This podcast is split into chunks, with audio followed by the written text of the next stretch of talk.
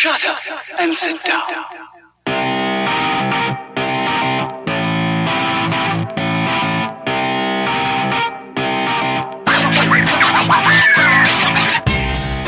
All right, good morning. Welcome. Good morning. Good morning and welcome. Yes. Good morning. Whenever the fuck you listen to this. Welcome to another episode of the Super Movie Studies Podcast, a show about comic book movies approached from every angle and a community of nerds discussing how fiction relates to nonfiction. I'm your comic book culture host, Michael Maurer, joined by the movie maestro, James Schuyler Houtsma, and the scientific scholar, Ben Anderson. SMSP is your premier movie discussion podcast. Every week, we continue our journey, exploring our favorite subject, superhero movies. Every fan sees the movies differently, so we gather some amateur experts to discuss certain aspects of the film. Whether it's money, comic books, music, science, or literal shit demons, SMSP talks about it all in this week's episode. These crimes were committed by law-abiding citizens. They all have seen nightmare visions beforehand. The same pattern is repeating around the world, so there could be an overriding paranormal element. Are you talking about magic? Then we have to find John Constantine.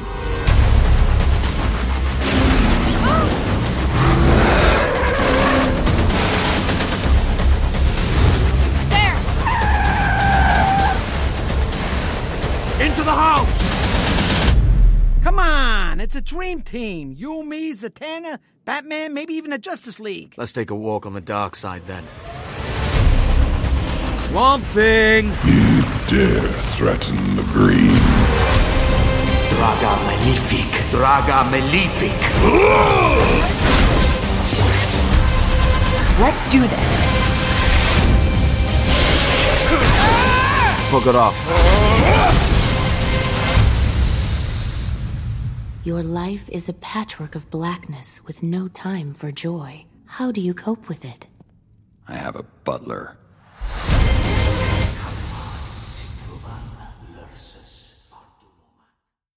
Justice League Dark, the animated one. And yes, there will be spoilers. There's no live action one. Why do you need to specify? Well, there is going to be a live action one. So listening to this like 3 years down the line, it's going to be confusing. Yeah, I don't know if that that project has literally been in limbo since 2002. So, but they have a director now. Ooh, they had a director with Guillermo del Toro in 2002. Well, Guillermo del Toro can't make anything come to fruition, so... Unfortunately. Has Guillermo del Toro ever made a bad movie? Prometheus. He didn't make Prometheus. Then no. I mean... I'm going to say no. You're going to say no? Okay. Blade II would be the best guess? Maybe? Even Blade 2 is pretty good. Blade 2 is not bad. Exactly. That's what I mean. Mm-hmm. That's like his worst film, Blade 2. Yeah. And I guess for some people, Pacific Rim. Some people didn't like Pacific Rim. Yeah. Yeah, but Guillermo del Toro loves Justice League Dark. That's what I'm saying. Okay? Like, this was his original baby back in the early 2000s. And if we know anything about Guillermo del Toro projects, is that they just don't happen, typically. So let's Haunted Mansion, anyone? Yeah, let's do... Oh, my God. All right, let's do first opinions on this one.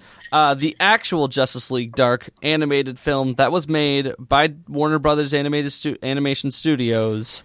We'll start with Ben. I liked it. I found it to be much more engaging than most of the other Justice League animated movies that we've been watching. Mm-hmm. Swamp Thing's cool. Constantine is cool. Literal shit demons. And I like how sassy Batman can be. Yes. Like, there's a point where, I forget who, but they ask him, like, Batman, how do you live with yourself? And he's like, I have a butler. I just love it when Batman gets to be sassy. Fair enough. That's all I have to say on this one. Popcorn Schuyler. Justice League Dark is pretty good. It's a nice intro to that whole corner of the DC realm. It's not going to be too terribly deep in what it goes through, you know, animated film and bing, bang, boom and whatever.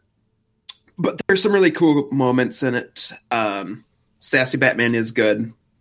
Most notably when, like, these awful supernatural things are happening and his reaction is consistently just, A few gripes with it. I'm sure Matt Ryan is great in the Constantine show, but I don't think that carried over to the vocal aspect. And their fight with Faust just went on so goddamn long. So long. You're like, is this the final fight? Like, because they are committing a lot of time to this fight. Shatters the mind how long that goes on. But otherwise, it's a pretty fun adventure in an area of the DC universe we don't see too often. Yes. Popcorn Michael. I love everything about the Vertigo characters. DC Vertigo was just a great mature imprint that came out in the 70s to early 2000s, I believe. I think it's still going. I didn't even check if they still have Vertigo imprints, but I know they moved all the notable characters to DC proper. Like Swamp Thing has been moved to DC proper. So is Constantine. And Deadman. I don't think Deadman wasn't even that much of a Vertigo character to begin with. I think he was mostly all DC. But in this film specifically, I just love seeing all those characters get a moment to shine. Especially Matt. I liked Matt Ryan's voice acting as John Constantine, mostly because I'm very biased and a huge Matt Ryan fan. Anything that involves him as the character, you've heard me say it once, you'll hear me say it 5 more times every time it gets brought up. I just want to see more Matt Ryan Constantine. That's all. Anything that leads to that, I'm pretty much happy with. And then the conflict was pretty nice to see. And you're right, Ben. This is definitely a lot less glucky. I'm making up that word, and I'll let you interpret it. To the point. I think I understand what you mean. Than other Justice League movies that we've been watching. And that it actually it attempts to be its own thing.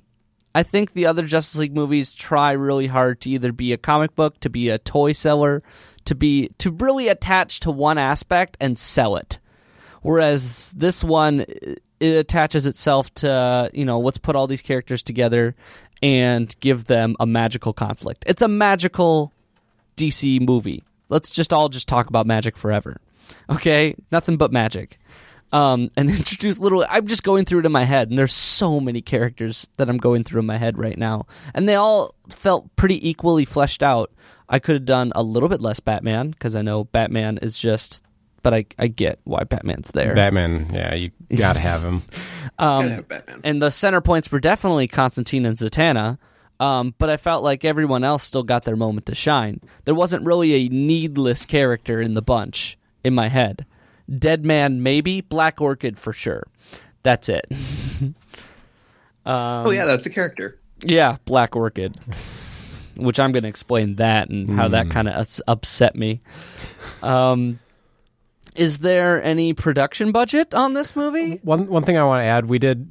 Someone asked earlier if Vertigo is still ongoing, and they do have several ongoing series at the moment. Like? American Vampire. Oh, wow. Is that still going? Okay. Mm-hmm. By Scott Snyder, Stephen... He's still making American Vampire? Okay, that thing must be coming out like once every 6 months. Yeah. Let's see, what else? Astro City. Okay, that makes sense. Yeah. It's just a few other things. Okay. Nothing.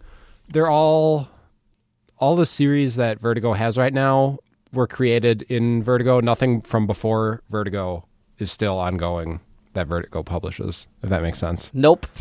Okay. All that is left of note is American Vampire, simply because it's a Scott Snyder property, and that dude is famous for his Batman run. Yeah, I'm looking at like other authors on this list of their series, and Scott Snyder's the only name that I recognize. Mm-hmm. There used to be Hellblazer. I just finished reading all of that, and that ran from like 1972 to 2013. Yep, and that was 300 issues long. That was a giant series. And it was good for most of it. Mm-hmm. It goes on for 300. Some of it's got to be crap. But unsurprisingly, a lot of it's still good. And then there was Saga of the Swamp Thing. Black Orchid was a miniseries. Those were sort of the big ones. Sandman was, of course, the biggest thing that I think to come out of Vertigo, was the Neil Gaiman Sandman series. Which is fabulous. I just started reading it. I'm rereading it. It's fantastic. So let's talk about some characters, and we'll just tear through this as much as we can, because they introduced a lot of characters. Characters I'm not going to talk about include Constantine, because we discussed him in his first appearance in the 2004 Constantine film. Also, not going to talk about Swamp Thing, because he was actually introduced in a 1982 Wes Craven film. Okay. Yeah. As well as its sequel, Return of the Swamp Thing, which I don't think was Wes Craven, again. And he was also in an animated series. And then we also have Etrigan, who actually premiered in the Flashpoint Paradox animated movie, which we'll be getting to sometime in the near future, which is also one of the better Justice League movies. It's probably the best, honestly, that I've seen so far, is Justice League Flashpoint Paradox. But first, let's talk about Justice League Dark in general. That is a New 52 book, all right? So when DC relaunched its continuity in 2011...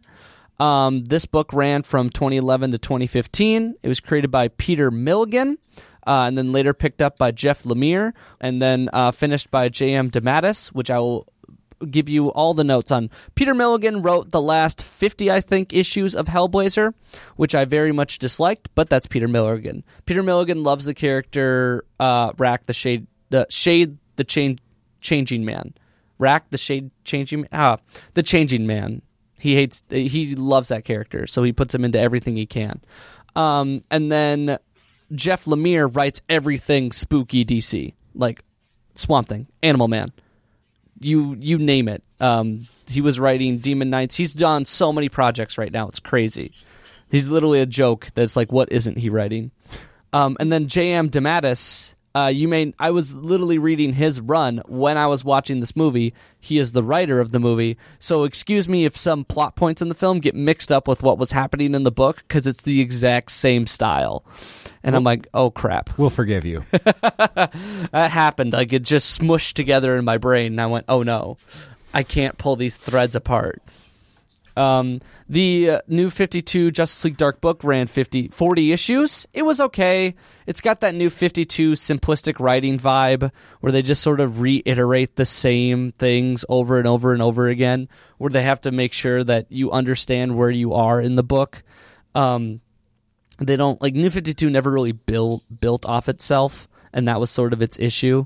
And that's what Justice League Dark did, is just it never really built and went anywhere. It was just really a lot of contained arcs that just reset themselves after 5 or so issues. So why grow when you can reboot? Exactly, so that more people will buy the book. Yeah. And, you know, it works. Yeah, and I understand it. And so let's introduce some characters, like the Demons 3 that came out in Justice League of America number 10 in 1962. Gardner Fox, Mike Sikowski. Abnegazar, Wrath, and Ghast. These were the 3 demons we, of course, saw playing poker with Constantine in the beginning, and they fought later. They ruled the galaxy 1 billion years ago. The 3 artifacts known as the Bell, the Wheel, and the Jar can be used to summon them. Faust does this many times, and that's really it. They are kind of Faust minions-ish. Next character, Richie Simpson. I actually corrected the Wikipedia page on this. Ooh. Yes. Wow. Damn. Because it said it was created by Alan Moore. Richie Simpson is not created by Alan Moore. He was created by Jamie Delano and John Ridgway in 1988 on Hellblazer number 7. All right? Excuse the Mr. Nerdiness. You can check that Wikipedia page. Fucking noobs. All right? Check Richie Simpson's Wikipedia page and see if they changed it back. Richie Simpson is a techno-sorcerer, transferred his consciousness into the internet in order to find heaven.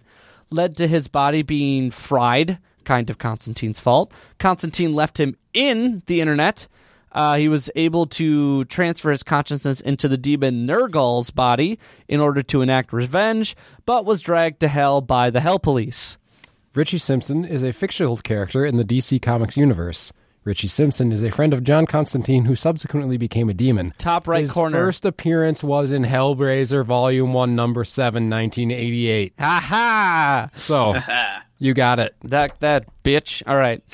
Also, that second sentence is ambiguous. Richie Simpson is a friend of John Constantine, who subsequently became a demon. That's what I said. He transfers his consciousness into the demon Nurgle's body in order to exact revenge on Constantine. So he was a friend, and then he got screwed over, as many friends of Constantine do. Did you happen to make this edit on the 10th of March, 2017? I did. I'm looking at the edit history now. When I was doing research on this, yes. So that's all really Richie Simpson did, is as soon as he gets dragged to hell by the Hell Police, you don't really see him after that. Because he's supposed to like go through demon training. That's literally like what happened. Okay, moving on to Felix Faust, premiered again in Justice League of America number 10, 1962. Gardner Fox, Mike Sikowski. A classic DC villain. Felix Faust is based on the character from the Christopher Marlowe play, The Tragical History of Dr. Faustus. He is a sorcerer obsessed with attaining ultimate power through magic. Trapped in a mystical dimension for more than 5,000 years ago, he escaped and abducted the body of a madman aspiring to be a sorcerer.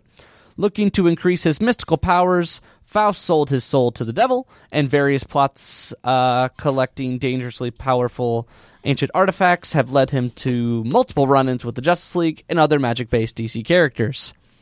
He's just like any time you want magic villain, Felix Faust. There he is. And I mean, Batman even said that too. Like, we've run into him before. Like, this dude gets around. He fights people a lot because he's not subtle in his nefarious plots. That's just mostly he's not the conniving villain. He's very much, well, I'm about to curse everyone, so I hope you're ready for it because I've got all the ancient artifacts I need now. Mm-hmm. Moving on, we have Dr. Destiny. Here's another thing I should have corrected on the Wikipedia page as well. Because on the Justice League Dark movie Wikipedia page, they have a Destiny hyperlink for the Destiny character, right, in the film. And they link him to Destiny of the Endless of the Sandman series. He is not at all close to the Destiny of the Endless in the Sandman series. He is much closer to the Dr. Destiny character. Which premiered in Justice League of America number 5 in 1961, Gardner Fox and Mike Sikowski. Dr. Destiny is a mad scientist famous for creating an invention that can control people's dreams. He's actually a medical doctor, too. Later, it was retconned that his power came from a dream stone stolen from Morpheus of the Endless, another character from the Sandman series, a.k.a. Sandman. At one point, Justice League defeats him and hypnotizes him so that he can never dream again. Fucking brutal, all right? Unable to use his nefarious power, he is then shipped to Arkham because he's crazy. He can't sleep. And then, you see him again as he shows up in the Sandman series in a really cool conflict. But I say that because, he's got that stone, and he sort of makes people see their nightmares. That's his power in the movie. And that's more so than Destiny of the Endless is just a dude with a book that's got everything that's ever going to happen written in the book. That's his schlick. So they're completely different. Yeah, way different. Yeah. The stone that controls people's dreams, that is Dream's power. Yes. Sandman. Exactly. So moving on to Merlin. They also mentioned in the movie, like, he was a man of science. Like, that's the first thing they say when introducing the Destiny character. And I was like, oh, so he used to be a doctor? So they just don't say Dr. Destiny. They just call him Destiny. Next character, Merlin. Ooh, premiered in New Comics number 3, 1936. Created by Rafael Astarita. In The Demon number 1, 1972, which came out, we see the modern use of Merlin, okay, and his relationship with Etrigan. So, and you see him bonding the demon to Jason Blood. 10 years later, in those storylines, it is revealed that he is actually Etrigan's half-demon brother. Multiple different versions have appeared in DC of old, Vertigo, and New 52, typically dealing with Etrigan and sometimes Shazam or the character Tim Hunter. Merlin's been like, let's put him in as like a little nod to old. Everybody knows who Merlin is, but nobody really... he doesn't really have a concrete history, so you can input him into a lot of different magic scenarios, and that's sort of what they did with him throughout all of DC Universe, like, history. Marvel's even done it, too, at some point, I'm sure. I just haven't looked into it. Next character, Black Orchid, Adventure Comics, number 428, Sheldon Meyer and Tony DeZuniga, 1973. This was the character's first appearance, but very little is explained other than she is a vigilante who is the master of disguise, can fly, and has invulnerability. So no origin of powers was given to the character in her original book, even though it was labeled an origin story. It became a running joke in DC for years that nobody could figure out who Black Orchid actually was. Even Madame Xanadu and the Phantom Stranger, who are both like almost omnipotent characters... or omniscient characters had conflicting origins, and they did a book where they parodied. One said, did a parody of a Daredevil origin, and the other one did a parody of a Spider-Man origin. And it became kind of her thing to like, who is she? Who is Black Orchid? In 1988, Neil Gaiman wrote an origin miniseries which described her powers as being a plant-human hybrid. You should read the book because I am not the guy to decipher Neil Gaiman's writing. This led to her having a deeper connection with plant-based characters, though, like Swamp Thing and the Floronic Man. She also adds 3 mana to your pool. Thank you, Magic the Gathering reference. It was one of the most powerful Magic cards ever created. Yeah, it was... Card's like $400. More like $25,000. Oh, all right. That for works. A mint condition Black Lotus, Black Orchid. I think it's Black Lotus. Lotus. Yeah.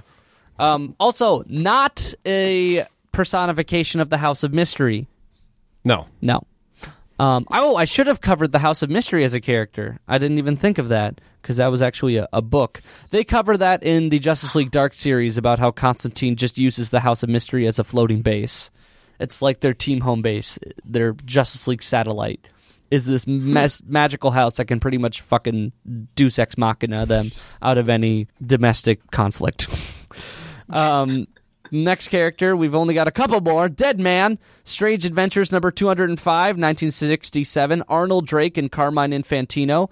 Actually, though, Jack Miller and Neil Adams took over after the first issue. So for the next 7, and they're known for a great story and amazing art. His origin happens much as it was described in the film. Trapeze artist, assassinated, given the ability to possess the living by Ramakrishna in order to pursue good acts and find his killer. His killer's motive, by the way, was part of an initiation in order to join a secret society of contract killers. Then there's some convoluted stuff and such involving a society of hook-handed men. I'm guessing Count Olaf has one of them on retainer. Yes. And Buster Bluth. Yes, exactly. And I Know What You Did Last Summer. Moving on, yes, we are... Peter Pan! Moving on to our final character, Zatanna, created in Hawkman number 4, 1964. Julia Schwartz, Gardner Fox, Murphy Anderson. She is the daughter of the Golden Age character Giovanni Zatara and part of the Homo Magi, a sub-race of... Yes? It turns out I am 8 years old. A subrace of humans. Wow, that's actually offensive. Okay, let me finish. A subrace of humans in the DC universe. Careful. Adept at using magic. That's it. All right. Do you have more commentary about the use of a Homo Magi? You use that particular slur and then follow it up with saying they're subhuman. Well, it's like alternate race of humans. Maybe. Homo sapien, yes. Homo Magi. It's not a slur. It's a scientific term. It's a genus. show you my genus. Oh, my God. All right. Her original quest involved locating her missing mother and father, appearing in backup stories of Hawkman and Supergirl. In the 1980s, she joined the Justice League, creating a strong relationship with Batman. That was retconned, that Giovanni was actually one of Batman's mentors. A famous incident of her character happened in Identity Crisis when the villain Dr. Light discovered all of the League's secret identities. In a vote of all who are present, so like none of the actual current Leaguers, it was like Elongated Man, Green Arrow and stuff. They agreed to mind wipe Dr. Light, significantly lessening his mental capacity. Batman walks in on this happening and staunchly agrees, as Batman would be wont to do. They subdue him and unanimously vote to wipe his memory as well. This was used as the reason Batman became a much darker character in the 1980s. It's because he got mind wiped. Anyway, Identity Crisis is a really good series. Highly, it is only 7 issues long. It's a good read. The upper limit on Zatanna's powers has never been measured. She can create/manipulate anything simply by speaking the command backwards. In some cases, she does not even need to speak, but can write the message in her own blood. Magic is all about sacrifice, though, so the more dangerous the magic, the higher the risk of losing control. We saw a piece of that in the film, and she's also high on the list of fantasy characters, of like male fantasy fulfillment characters. Mm. Stockings, huge hips, does magic. Like every time there's a hot women in comics, Zatanna hits top 5 like almost every single time. Mm. Hmm. And that's what I've got for comic books. An odd note to end on. Solid list of new entries. Yes. Wow. A lot of people we can just right off right there. Should have been a rapid fire because there were a lot of characters. I took up a good amount of time. Let's move on to music. Music will not take a good amount of time.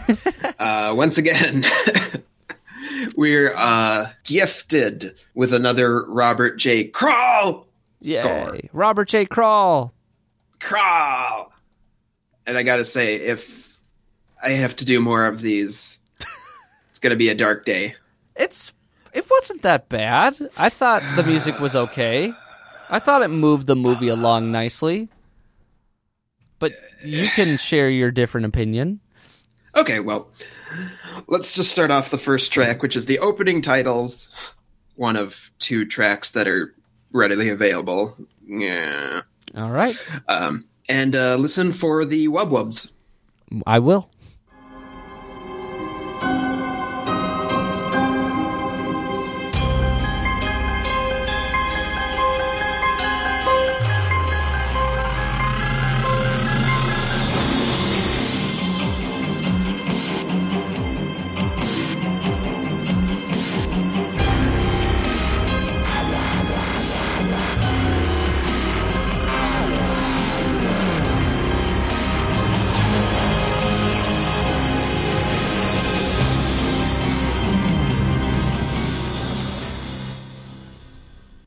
Now you see, you got your little creepy piano thing. It's so spooky. Started off. So yeah, spooky. That's good. It's good spooky music, and it's spooky, and it plays off the Constantine theme from the TV show. I think it's very similar in theme. And then you got your little Danny Elfman bass line. Mm-hmm. Yep, very good. It's all going well. Yep. And then you drop. You know, everything's fitting. And then just wah, wah, wah, wah, wah. I think it kind of does. It's a little jarring at first, but I think it builds into a nice little thing when they introduce the credit or the title shot, and it sort of it comes together a bit harmoniously. I think at the end there, in the beginning, it's definitely off-putting. But this thing is here again. Okay, but I think it comes together and it melds a little bit. It definitely fits a lot better than it did in Suicide Squad, because Suicide Squad was just too fucking much. Sorry, not Suicide Squad, Assault on Arkham. Yes, totally different. Right. Mm-hmm. So many web webs. Yes, yeah, same guy though, right? Same guy, yeah. Yes. who we also noted had that really strange Harley Quinn music. Oh my god! Beep boop. It's like, what the fuck is going on? Wop wop wop wop wop wop wop. It's just so goofy. So goofy. This is at least like within the right realm, and it's got a good creepy piano sound to it. So at least it's got a good foundation. He just adds a little bit of his flair to it, and that's acceptable in my eyes. Okay. I just am of the mindset that his flair is garbage, so... Yes, that's fine. You can have that. Okay. Well, then, a little bit more on the balance side is the end credits. Okay. Let's listen to a little bit of end credits.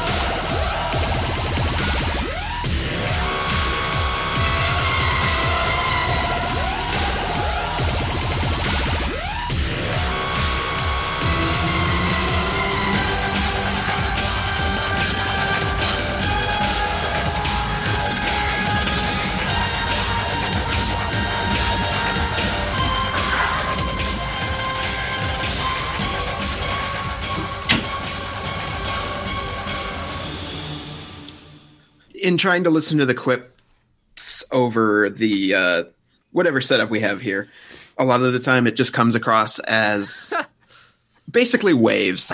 Imagine the waves on the shore. And that's what I get to listen to. Okay. The one part of that cut in. Yeah. Okay, I did not listen to the credits that far deep into them.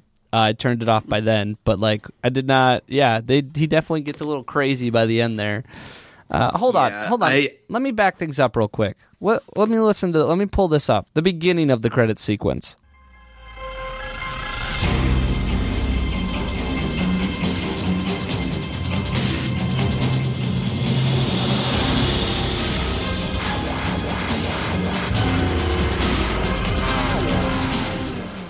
Okay, I see it as just the opening titles again. Basically. Pretty much, yeah. That's why I skipped over it. Very good. I was like, I remember it kind of having a good opening, and then I was like, oh, I just sat through the movie long enough that I forgot what the opening titles sound like. Yeah. That can happen, especially with an animated movie. Well, you know, when you spend like 42 years with that Faust fight, memory can slip a little bit. That was really the only part of the movie, though, that didn't feel like it was paced very well. Yeah. Was that Faust fight. That's honestly, with so many characters, it's actually really well paced. Yeah. Like, it moved along, and I thought when I saw the runtime, I went, oh, this is going to be a rushed mess. I just know it. Like, I've just not been impressed with DC's animated stuff as of late.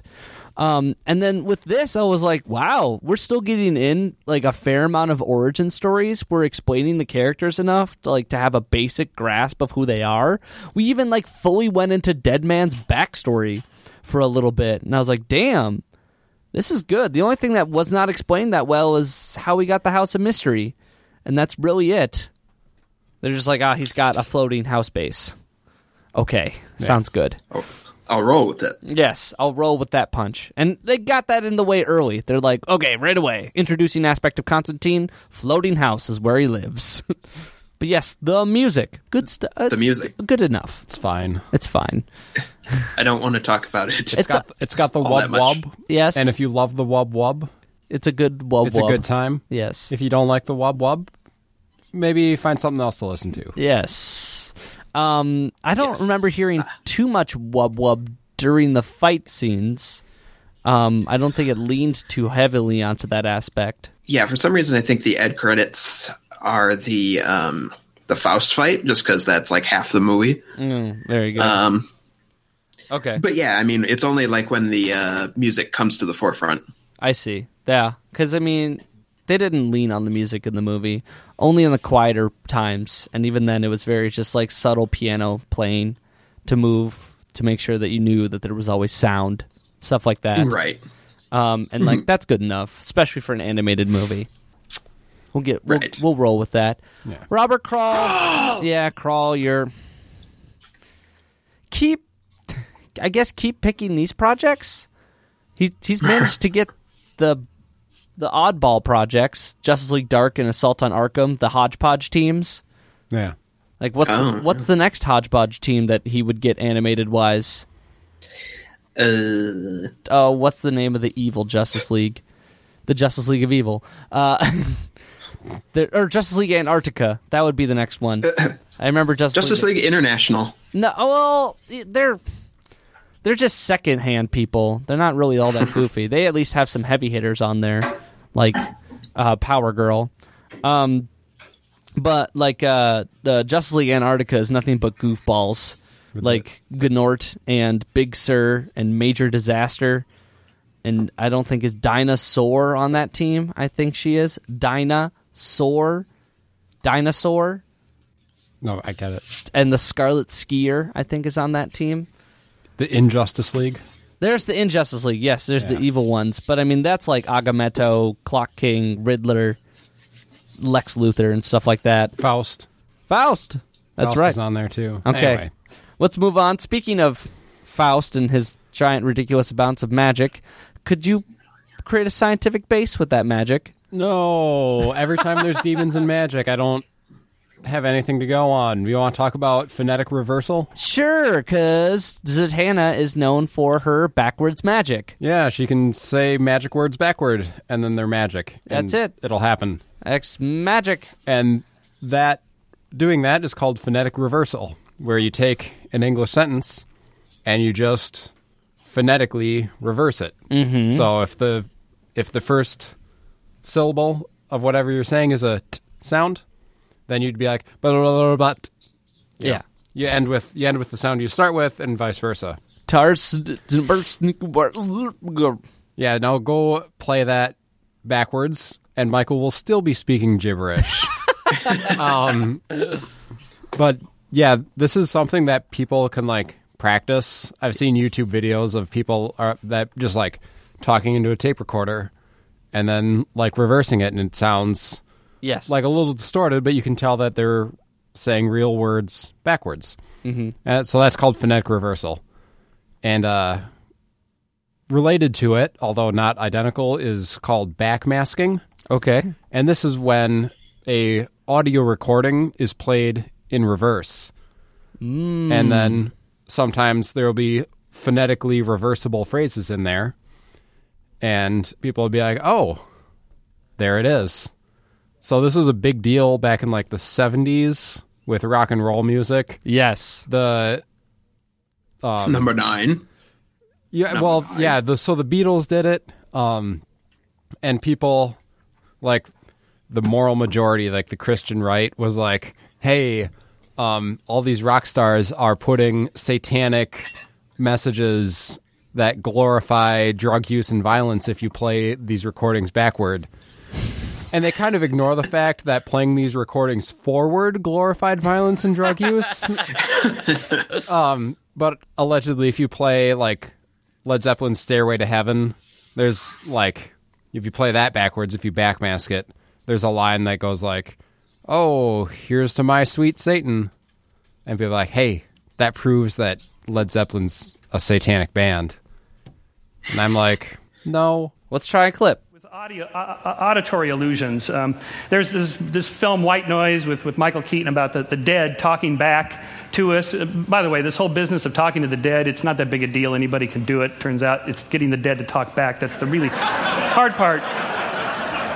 In this case, supposedly these messages are hidden in electronic phenomena. There's a reversespeech.com webpage at which I downloaded this stuff. Here is the forward. This is the most famous one of all of these. Here's the forward version of the very famous song. If there's a bustle in your hedgerow, don't be alone there.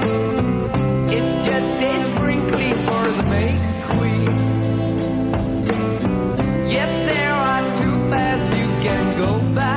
good in the long run. And there's still time to change the road you're on. Boy, can you just listen to that all day? All right, here it is backwards, and see if you can hear the hidden messages that are supposedly in there.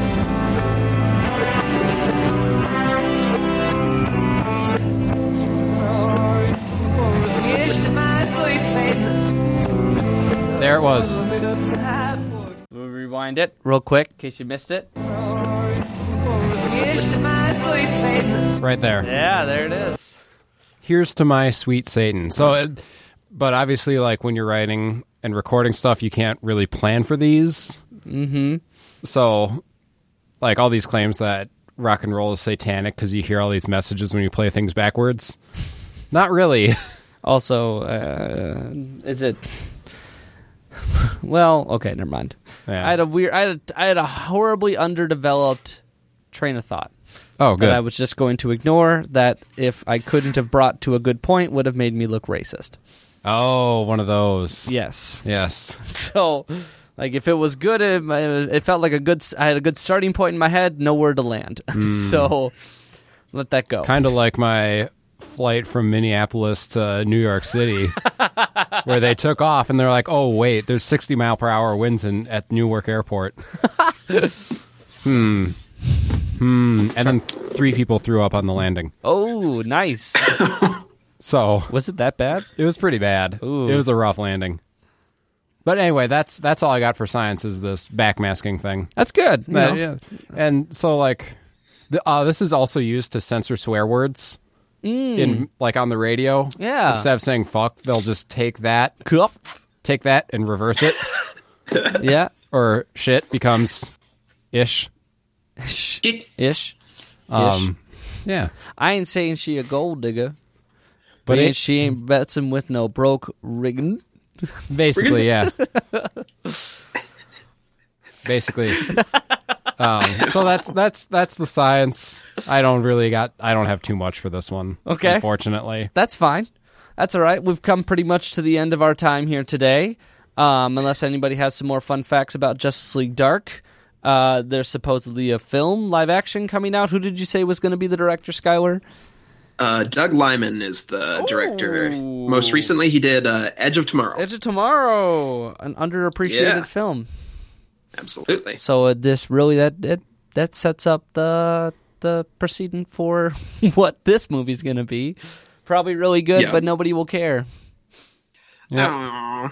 And then so let's get on to the wrap up of it for today, Superfans. This was going to be our second to last episode of March Animation Madness, ma'am.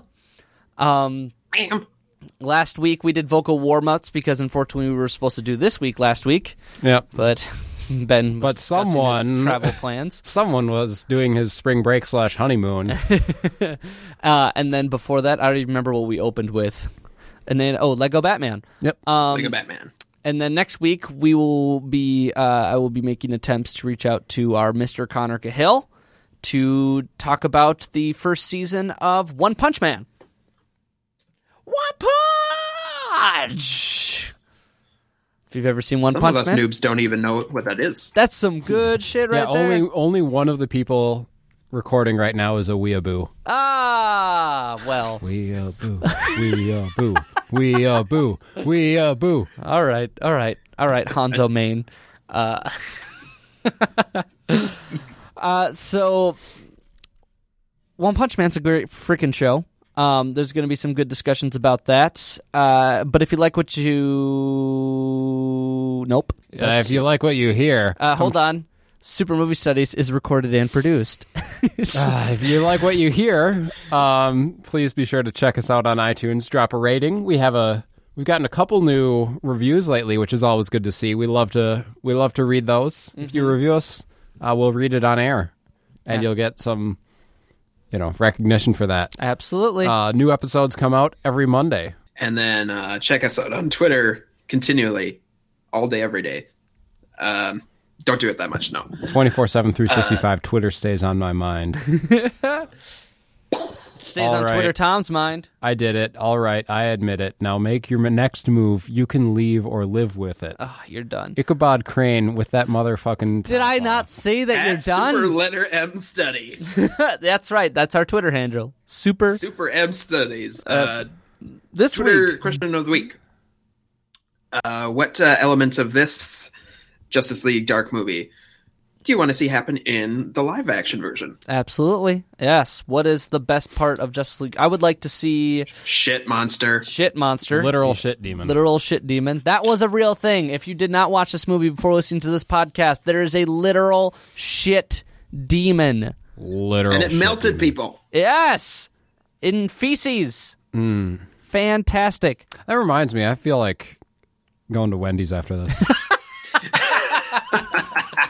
That reminds me, I feel like eating Chipotle and seeing what happens 30 minutes later. I feel like Pablo when I'm working on my shoes. I feel like Pablo. No, you've done that one before. Oh, shit. You can't Never mind. I don't even know when, but I know you've done that one. Okay. And a quick shout out to the state of Virginia for 200 hits in a day. Yes. I don't even know what that was all about, but it was just like a giant spike when I looked at the stats. I was like, whoa! It's a convention in town. Yeah, somebody's a fan. Awesome. Good to see. All right, thank you all so much for listening. I'm your host, Michael Maurer. James Schuyler-Hutzma. And I'm Ben Anderson. And I hope you all have a super week. Bye. Don't let the shit demon melt you on the way out. Etrigan! Oh, yes. How many times in the movie? Be gone the form of man and rise the demon. Etrigan. I said that like...